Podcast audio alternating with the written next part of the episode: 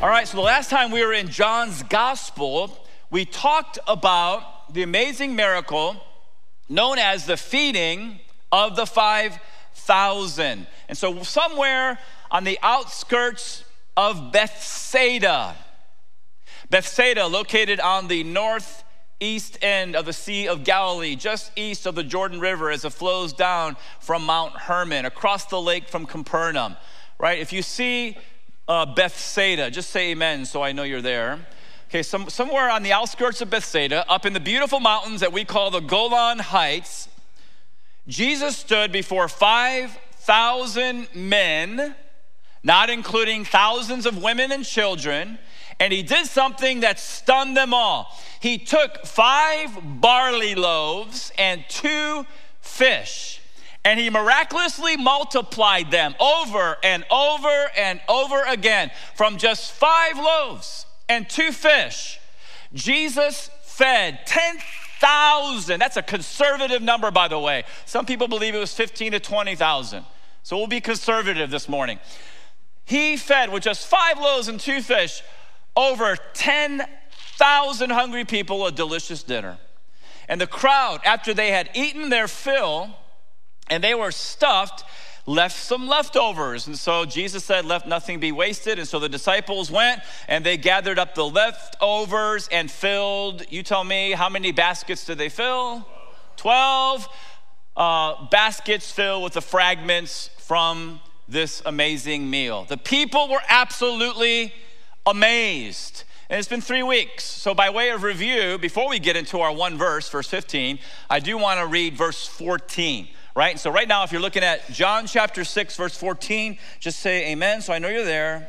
And so, when the people saw the sign, you remember the God, John's gospel is about all these signs that Jesus is doing to prove that he is the Christ, the Son of the living God. And so, when the people saw the sign, the, the, the miraculously uh, miraculous feeding of the 5,000, plus women and children, when they saw the sign that he had done, they said, quote, this is indeed the, please shout out the word.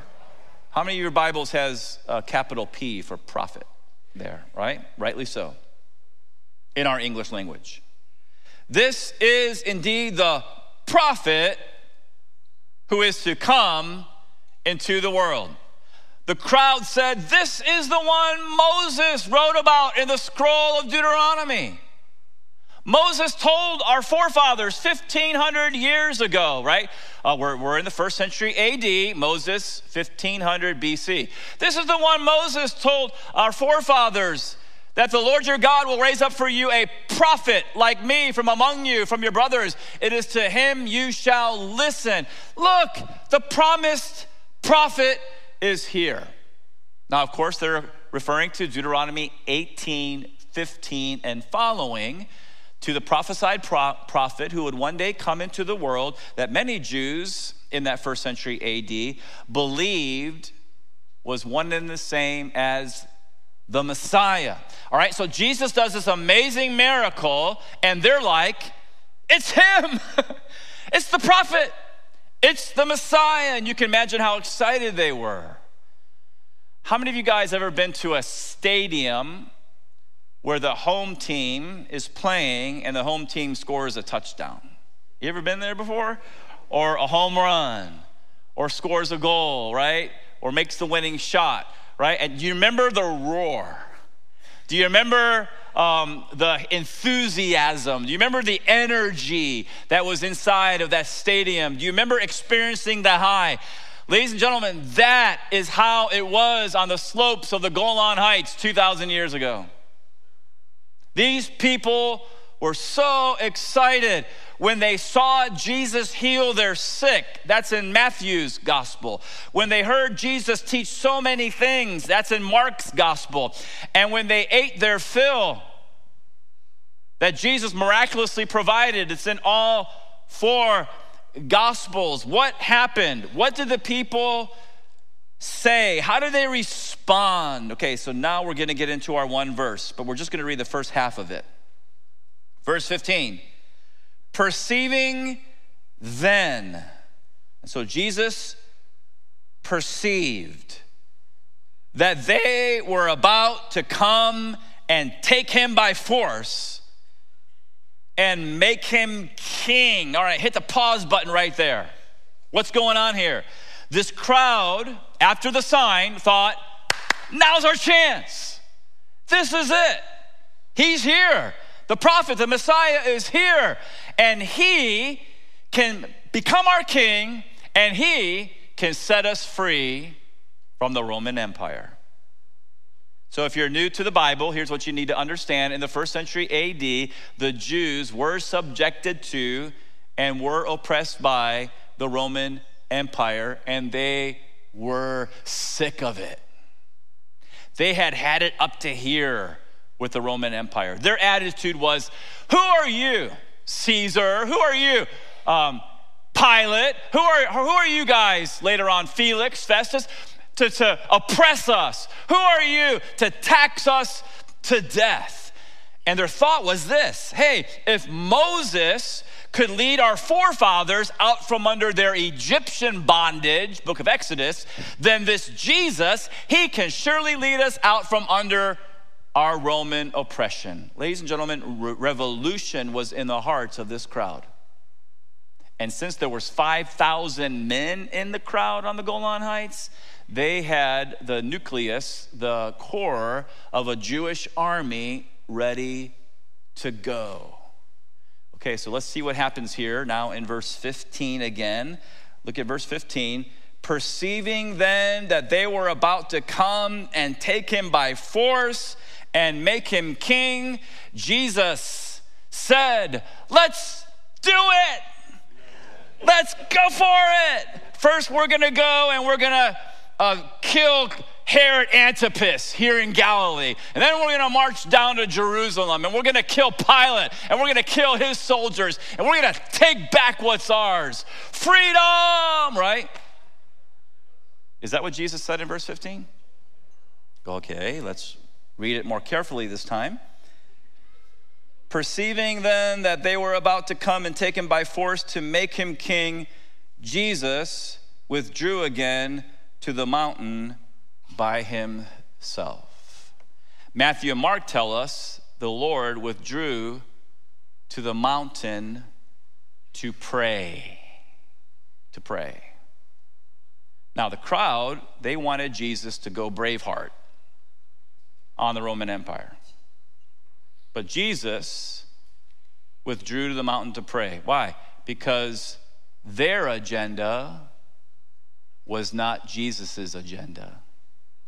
Now, before you begin to think, oh man, Jesus is weak, can I just remind you that Jesus Christ wasn't is fully God and fully man?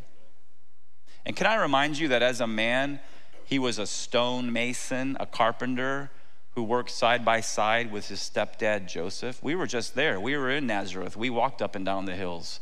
We saw um, how Jesus lived. Jesus was a man's man physically. Before you think he's weak, remember that not only is he fully man, he's also fully God. And he just multiplied five loaves of bread and two fish and fed over 10,000 people. Next week, I can't wait. I love this story. Next week, we're going to see him walking on water right? The creator has power over the creation. So before you think he's weak, here's what you got to understand Jesus wasn't weak. And so don't listen to the wrong voices about who Jesus was and who he is. Jesus withdrew to the mountain to pray. And so he's walking away. I want you to Go back 2,000 years, put yourselves in the sandals of this crowd. They see him walking away, and no doubt they're thinking, Where's he going? Man, we need him to overcome the Roman Empire. We need to him to bless us.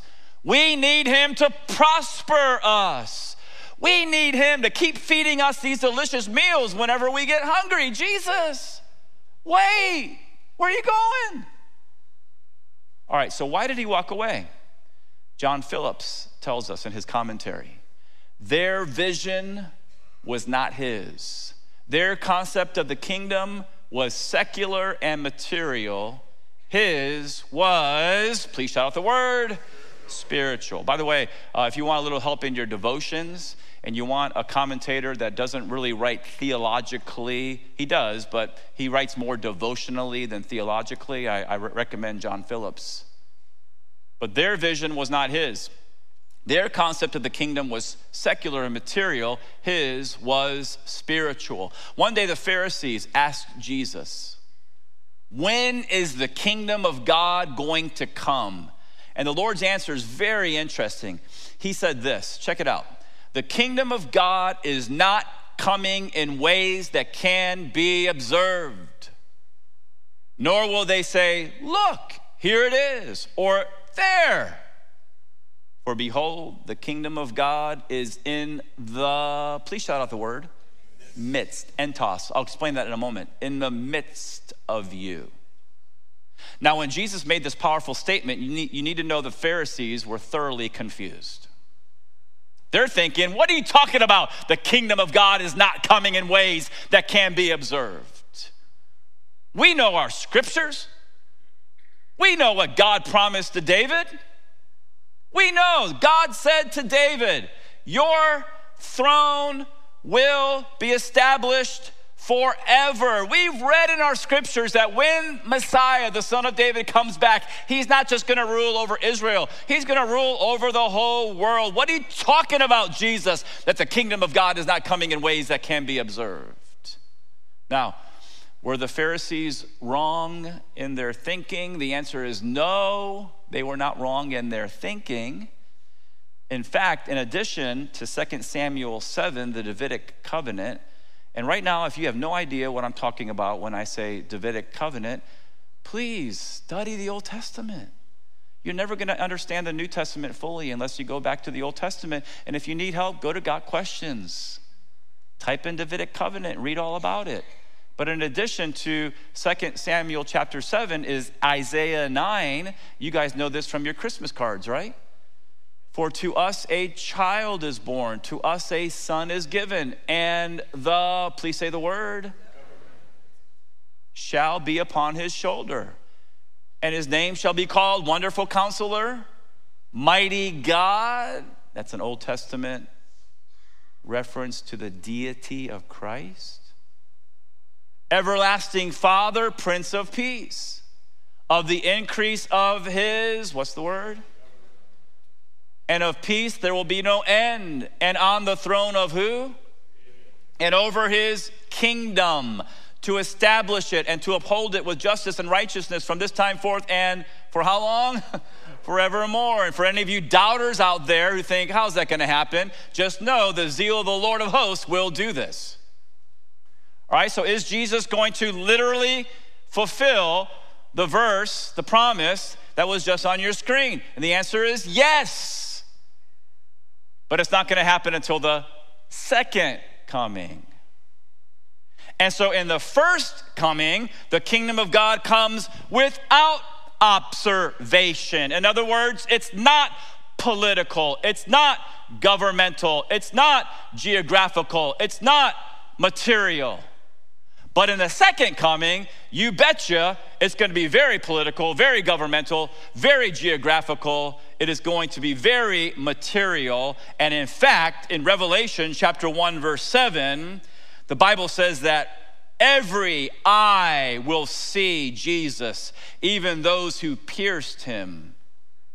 And all the tribes of the earth will wail on account of him. Even so, amen. And so, of course, that verse is the second coming, but regarding his first coming, Jesus told the Pharisees this The kingdom of God is not coming in ways that can be observed.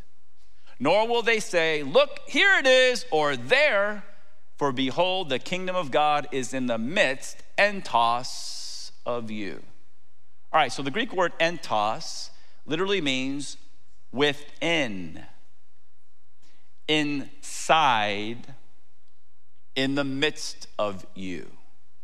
Now, who was Jesus talking to? He was talking to the Pharisees. And I guarantee you, 100% sure, the kingdom of God was not in those self righteous Pharisees. But because the king was standing in front of them, and because wherever the king is, the kingdom is, the kingdom of God was in the midst of those Pharisees. But how sad, because of their pride, they missed their king and they missed their kingdom. But the good news, ladies and gentlemen, for those who would receive Jesus is this after he paid for the sins of the world on the cross, after he rose from the dead the third day, defeating sin, Satan, and death and hell, after he ascended to the right hand of the Father, guess what happened? When the Son went up, you guys know the answer to this, shout it out. When the Son went up, who came down? The Holy Spirit. How many of you guys are grateful for the Holy Spirit of God? So grateful. And so when Peter stood there, at the temple, on the courts of the temple, on the day of Pentecost 2,000 years ago, and he preached the good news of Jesus. What happened in Acts 2? 3,000 people turned to Jesus Christ in genuine repentance and faith. And what happened? The Holy Spirit of God came into them, and the church was born. I love that. I get excited about that. You say, why, Pastor? Because God called me to be a pastor of a church. That's why. The church was born on the day of Pentecost. And there were churches established all around the Roman Empire Church of Ephesus, Church of Colossae, Church of Thessalonica, Church of Philippi. And it's been going on and on and on for 2,000 years. And guess what? Here we are. We got a church in Port St. Lucie, Florida. Praise God. And you need to know this the church has got a bum rap in the culture. And by the way, in part, we deserve it.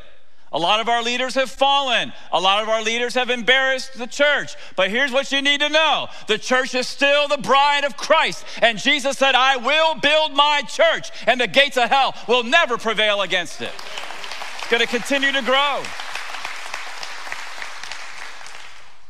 And so the good news is this if you're here today or if you're watching and you don't have a relationship, can you guys say relationship, please? It's not a religion, it's a relationship. And if you're here and you don't have a relationship with Jesus Christ, the same thing that happened to those 3,000 people 2,000 years ago can happen to you. It can happen today. If, it's a big if, you'll respond to the gospel. And if, it's a big if.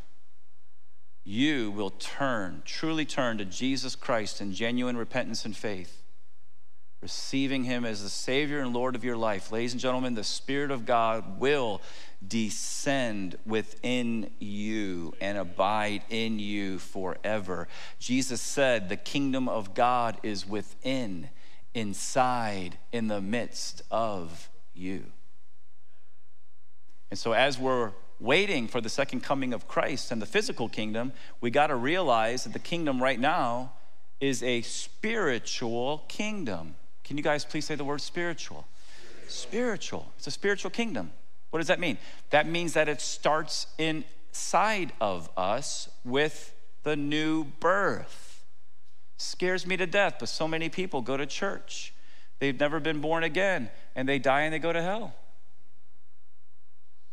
Jesus says, I never knew you. It's not religion, it's relationship. And it starts with being born again by the Spirit of God. Salvation is by grace alone, through faith alone, in Christ alone, apart from meritorious works. And what happens is that somebody becomes born again.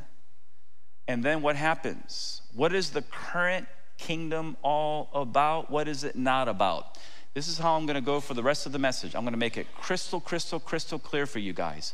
What is the kingdom about? What is the kingdom not about? Let's start with what it's not about. As we're waiting for the second coming, you need to know the current kingdom isn't about the secular and the material. Okay? And so it's not about the, the kingdom is not about using Jesus to advance our own materialistic agenda. Here's what I mean about that. The crowd in verse 15, they wanted to take Jesus by force and they wanted to make him their king. In other words, if you're listening, say amen here. They wanted to use Jesus to advance their own agenda, their own materialistic agenda. They wanted to use Jesus so he would bless them in a material way. But, ladies and gentlemen, the kingdom is not about using Jesus to advance our own materialistic agenda. All right, so let's do a heart check here this morning. Like the crowd, have you tried to make Jesus the Lord of your life so you can use him to advance your own selfish, materialistic agenda? Now, I'm going to say that again, and I really, I really just want you guys to put the defensive walls down. I really want you guys to just open up your heart to the Lord and just be honest with yourself. So the question again is this like the crowd, are you trying to make Jesus the Lord of your life so you can use him to advance your own self centered materialistic agenda? So you can name it and claim it. So you can be blessed with health and wealth and prosperity. So that you can receive power and prestige and position. Jesus, I want you to be my king because I want to use you to advance my agenda. Jesus, the culture tells me I can be whoever I want to be. And so I'm choosing to do this. And I'm going to start going to church and hanging out um, with, with, with, with you because I really want you to bless me in what I've decided to do. And I want you to bless me materialistically. Ladies and gentlemen, let me tell you something. If that's your motive, if that's your attitude, you're going to soon discover what the crowd discovered, and that is that your agenda is not the Lord's agenda. In fact, he's walking away. Jesus, where are you going? I just want you to bless me and what I've, I've decided to do here. And he says, I'm going up on the mountain to pray for you because I love you and you have no idea what the kingdom is about. And so I want to be super crystal clear about what the kingdom is not about and what it is about. The kingdom of God is not about our personal health, wealth, and prosperity. The kingdom of God is not about our personal power, position, and prestige. Some of you guys need to do yourself a favor and turn off that so called Christian television program. Stop listening to it.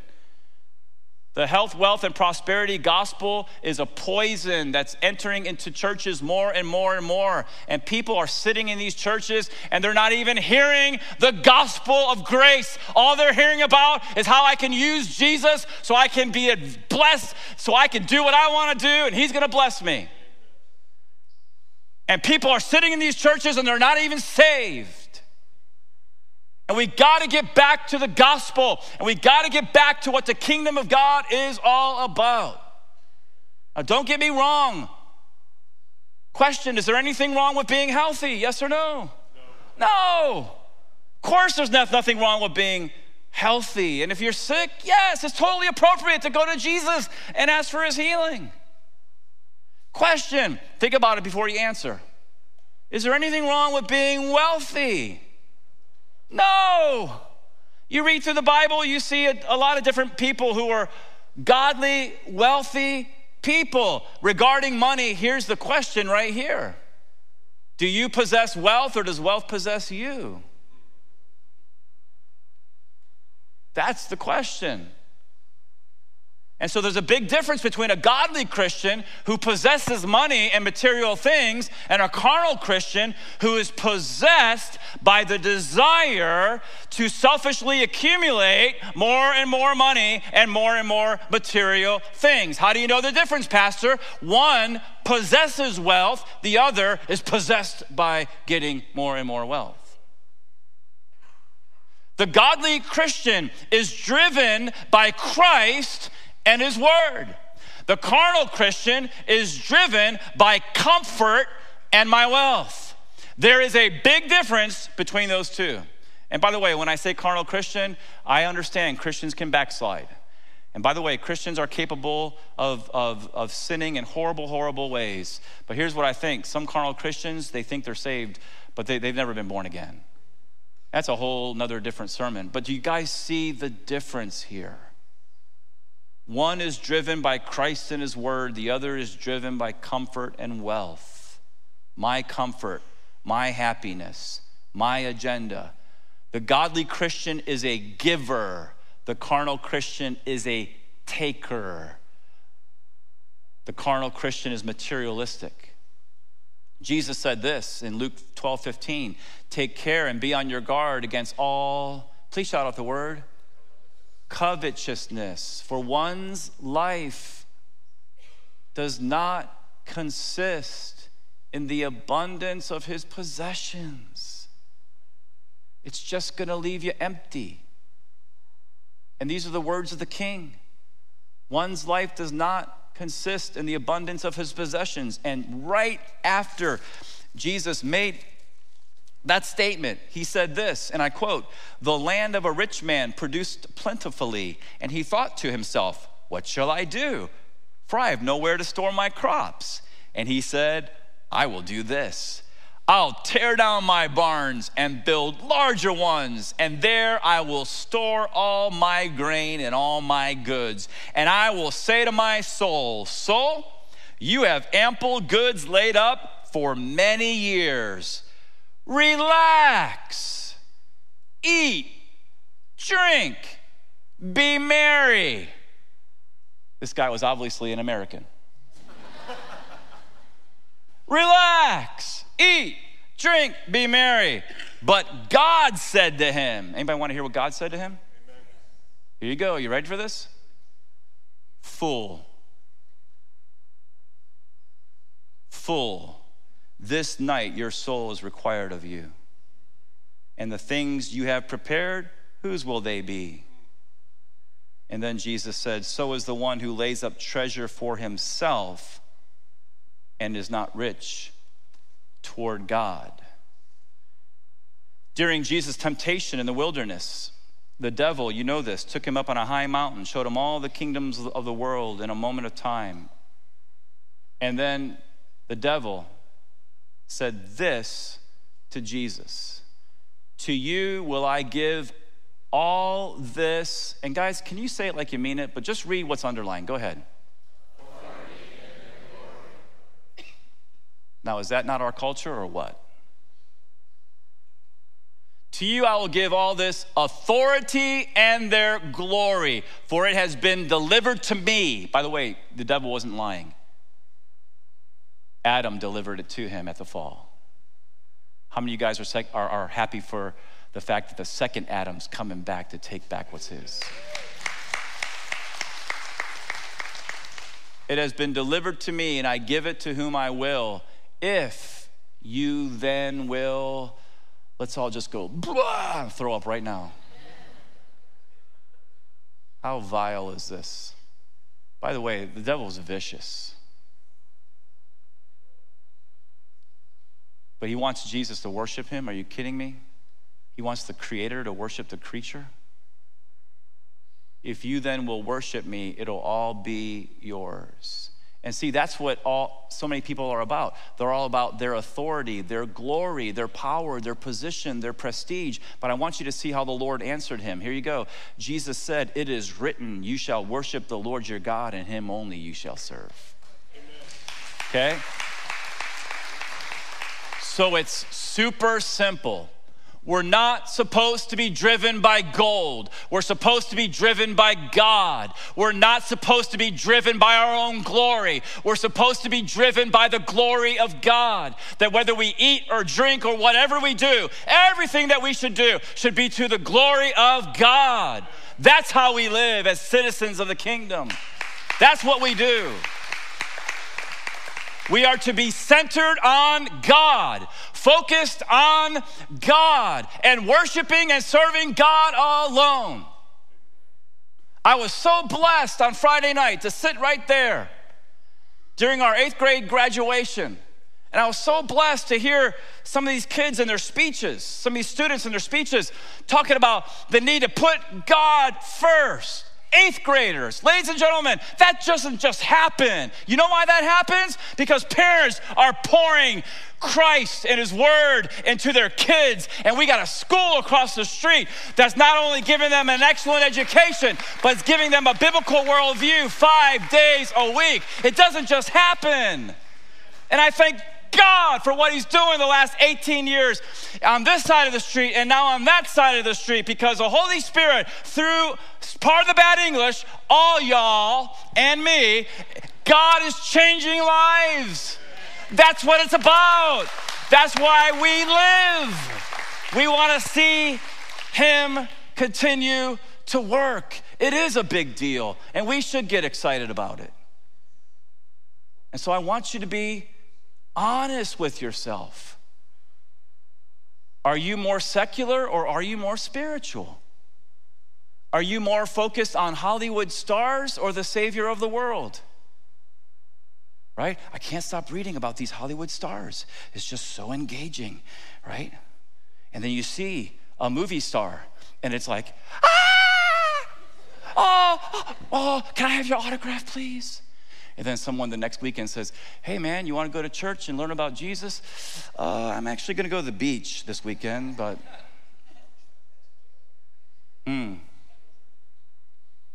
You say, Man, whenever I come to Calvary, it's so challenging.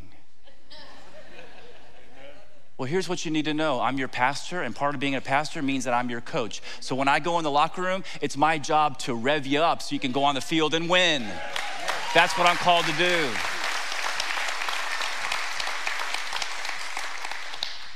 We're not playing games here. This is real. There's only one life, it'll soon be past. Only what's done for Christ is gonna last. Stop listening to the culture.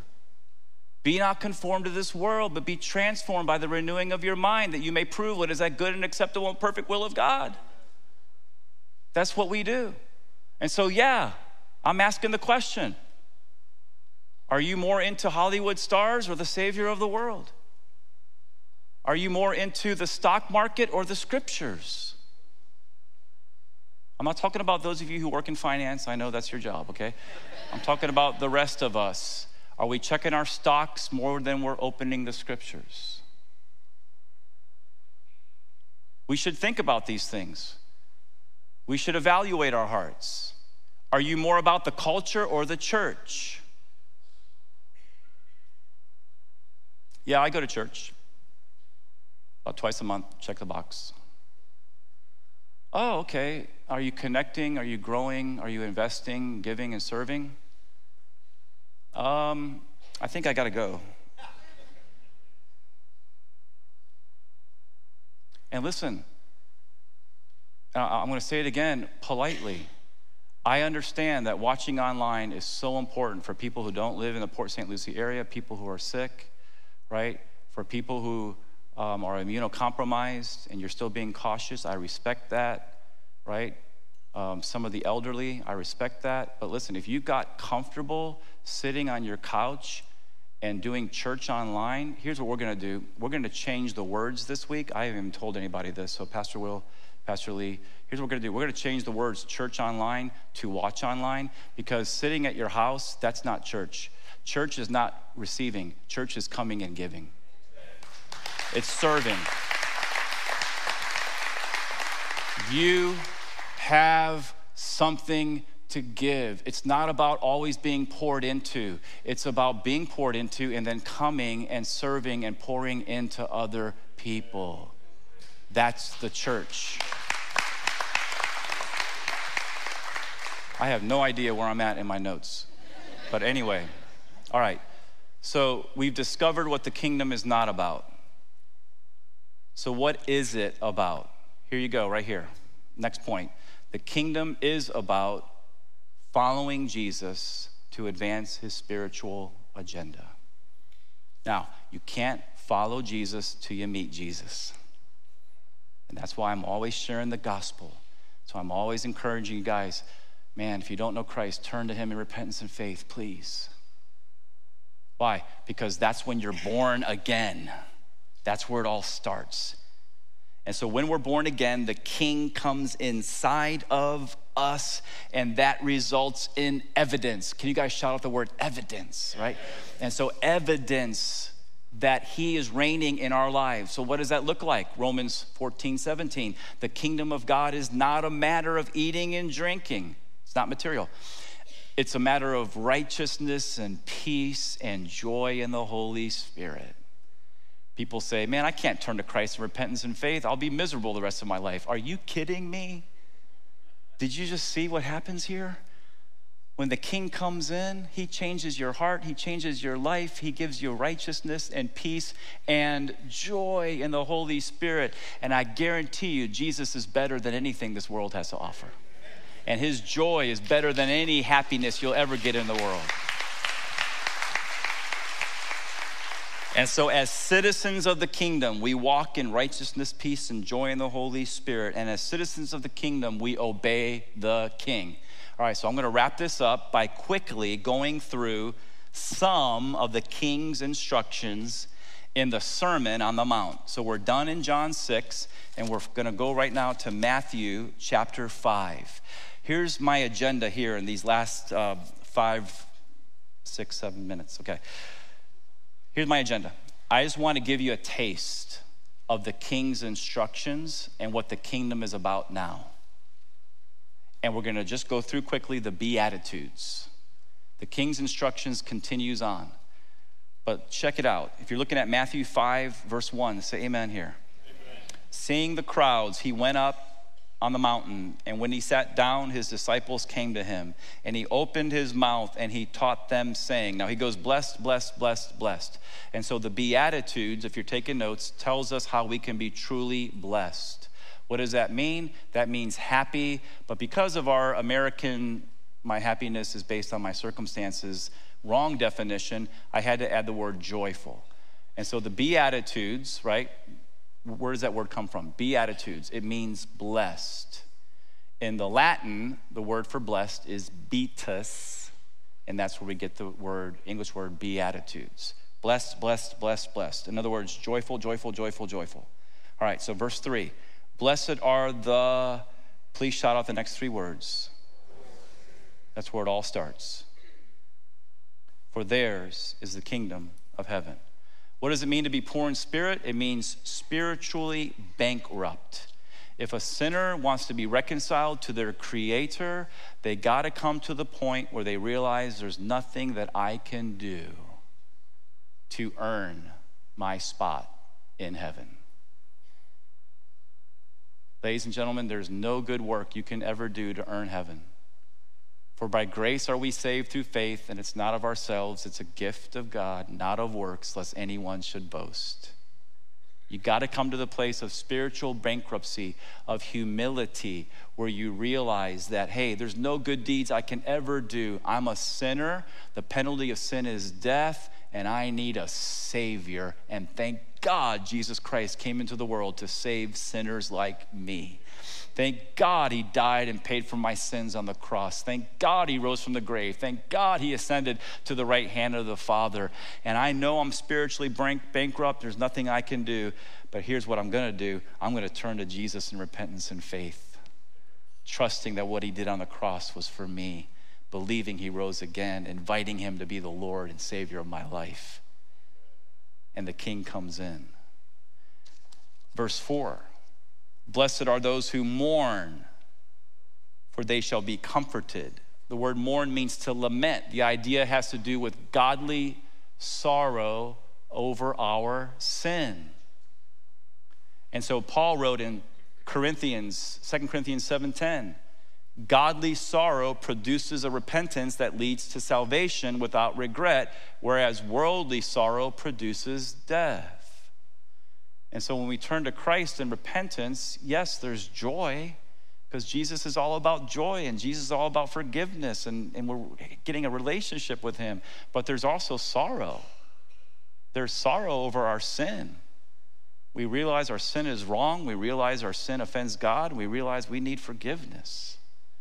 And so, blessed are those, Jesus says, who mourn. I love this quote from John MacArthur Unbelievers repent of their sin initially when they are saved, and then as believers, repent of their sins continually to keep the joy and blessing of their relationship with God.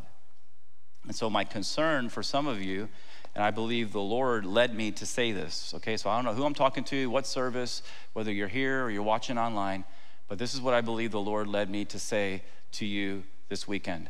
And that is there's some of you who are out there and you think you are saved, but you're not. Because you haven't truly turned to Jesus Christ in genuine repentance and faith. My encouragement to you get saved today. My other concern is that some of you are Christians, and you, as Dr. MacArthur said, are not continually repenting of your sin, and that's why you've lost not your salvation, you've lost the joy and blessing of your relationship, your fellowship with God, your sweet fellowship with the Lord. My encouragement to you rededicate your life to Jesus today. It says in verse 5 Blessed are the meek, for they will inherit the earth. Meekness is not weakness. What's meekness mean? It means self control. Meekness is not weakness, it's power under control. You've heard this, right? Think of the big, beautiful stallion running wild in the meadow until the cowboy comes and lassos it, takes it to his corral, and then breaks it in is that animal still big, beautiful, and awesome? Yeah, but now it's meek. What does that mean? It yields to its master. The master pulls the rein right, the stallion goes right. The master pulls the rein left, the stallion goes left. Stop fighting against the master. Yield to him. He's the boss. Blessed are the meek and then in verse 6, Blessed are those who hunger and thirst for righteousness, for they shall be satisfied. Here's what I know in my BC days, I, I, wasn't sorry for my sin. I loved my sin. I loved my sin and I did my sin and I had no guilt about my sin. But after I came to know Jesus, the Holy Spirit did a work in my heart and He's continuing that work. And here's what I know now I hunger and thirst for righteousness like a person who hasn't eaten all day hungers and thirsts for food. And you guys who are born again Christians, you know the same thing is true in your life. None of us are perfect, but we want to do what's right. It's a work of the Lord. Blessed are the merciful, they shall receive mercy. Right now, if you've been hurt or offended by somebody and you're withdrawing forgiveness and mercy, Here's what I want you to do. If you're listening, say amen here. Amen. I want you to think about how merciful and forgiving God has been to you and go and do likewise. Make it right. He says, Blessed are the pure in heart, they shall see God. What's the key to outward purity?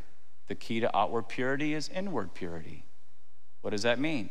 That means we don't allow impure thoughts into our mind and heart.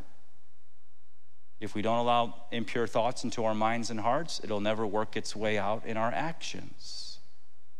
Martin Luther said, You can't stop a bird from flying over your head, but you can stop that bird from building a nest in your hair. So stop letting the impure thoughts make a bed in your head. Take every thought captive and make it obedient to Christ then you'll never have to worry about doing something that's so dumb outwardly that you embarrass yourself and hurt the people that you love. Blessed, he says, are the peacemakers, for they shall be called sons of God. The best way to be a peacemaker is you take the hand of the Father, you take the hand of a friend, and you join them together. You say, How do you do that? Tell them about Jesus, the Prince of Peace, because he's the only one who can rec- reconcile us with the Father. He says, Blessed are the, those who are persecuted for righteousness' sake. Theirs is the kingdom of heaven. Blessed are you when others revile you and persecute you and utter all kinds of evil against you falsely on my account. By the way, if you live this way, like citizens of the kingdom, you're going to get persecuted. So, what should I do? Stomp my feet and cry? No. Verse 12 Rejoice and be glad, for your reward is great in heaven, for so they persecuted the prophets who were before you. Ladies and gentlemen, here's what I want you to know the Beatitudes are just a small part of what's called the Sermon on the Mount. The king's instructions continue all the way through chapter 5, all the way through chapter 6, all the way through chapter 7. I want to encourage you, please stay with me till I'm done. I want to encourage you to read it, reread it, and read it again. Why? Because it tells you how citizens of the kingdom live. And so, in closing, what is the kingdom not about? It's not about using Jesus to advance our own materialistic agenda. Don't be like the crowd in John 6 15. What is the kingdom about? Real clear, real simple. It's about following Jesus to advance his spiritual agenda. Where's that found? Sermon on the Mount and the rest of the New Testament. But before you follow Jesus, you need to become born again. If you're not sure whether or not you've been born again, after Pastor Will closes in prayer, please come up and please talk to one of the ministry team members. They'll make it very clear from the Bible. Um, if you're watching at home, go to Knowing Christ page. The gospel of grace is there. Here's the last thing I want to say and that is this I want you to dream with me for just a moment. What if everyone in the world turned to Jesus Christ in genuine repentance and faith? What happens? The king comes in. And what if they spent the rest of their lives living out the Sermon on the Mount in the power of the Holy Spirit? What would happen? Lots of things revival in the church, spiritual awakening in our communities, marriages restored, kids growing up in the nurture and admonition of the Lord. But here's one thing that would definitely happen. If you're with me, say amen here. We would stop reading all of the horrific, heartbreaking headlines that we read in the newspaper and online. It would be gone. If everybody turned to Jesus Christ in genuine repentance and faith, and then in the power of the Spirit lived out the Sermon on the Mount, the media would have nothing to report except for good things. And that's a fact. Ladies and gentlemen, we have the answer. His name is Jesus Christ. Don't ever be ashamed of him. Don't ever be embarrassed of, of him. Make sure you're sharing him with others. He is the answer. The question is which kingdom will you be part of?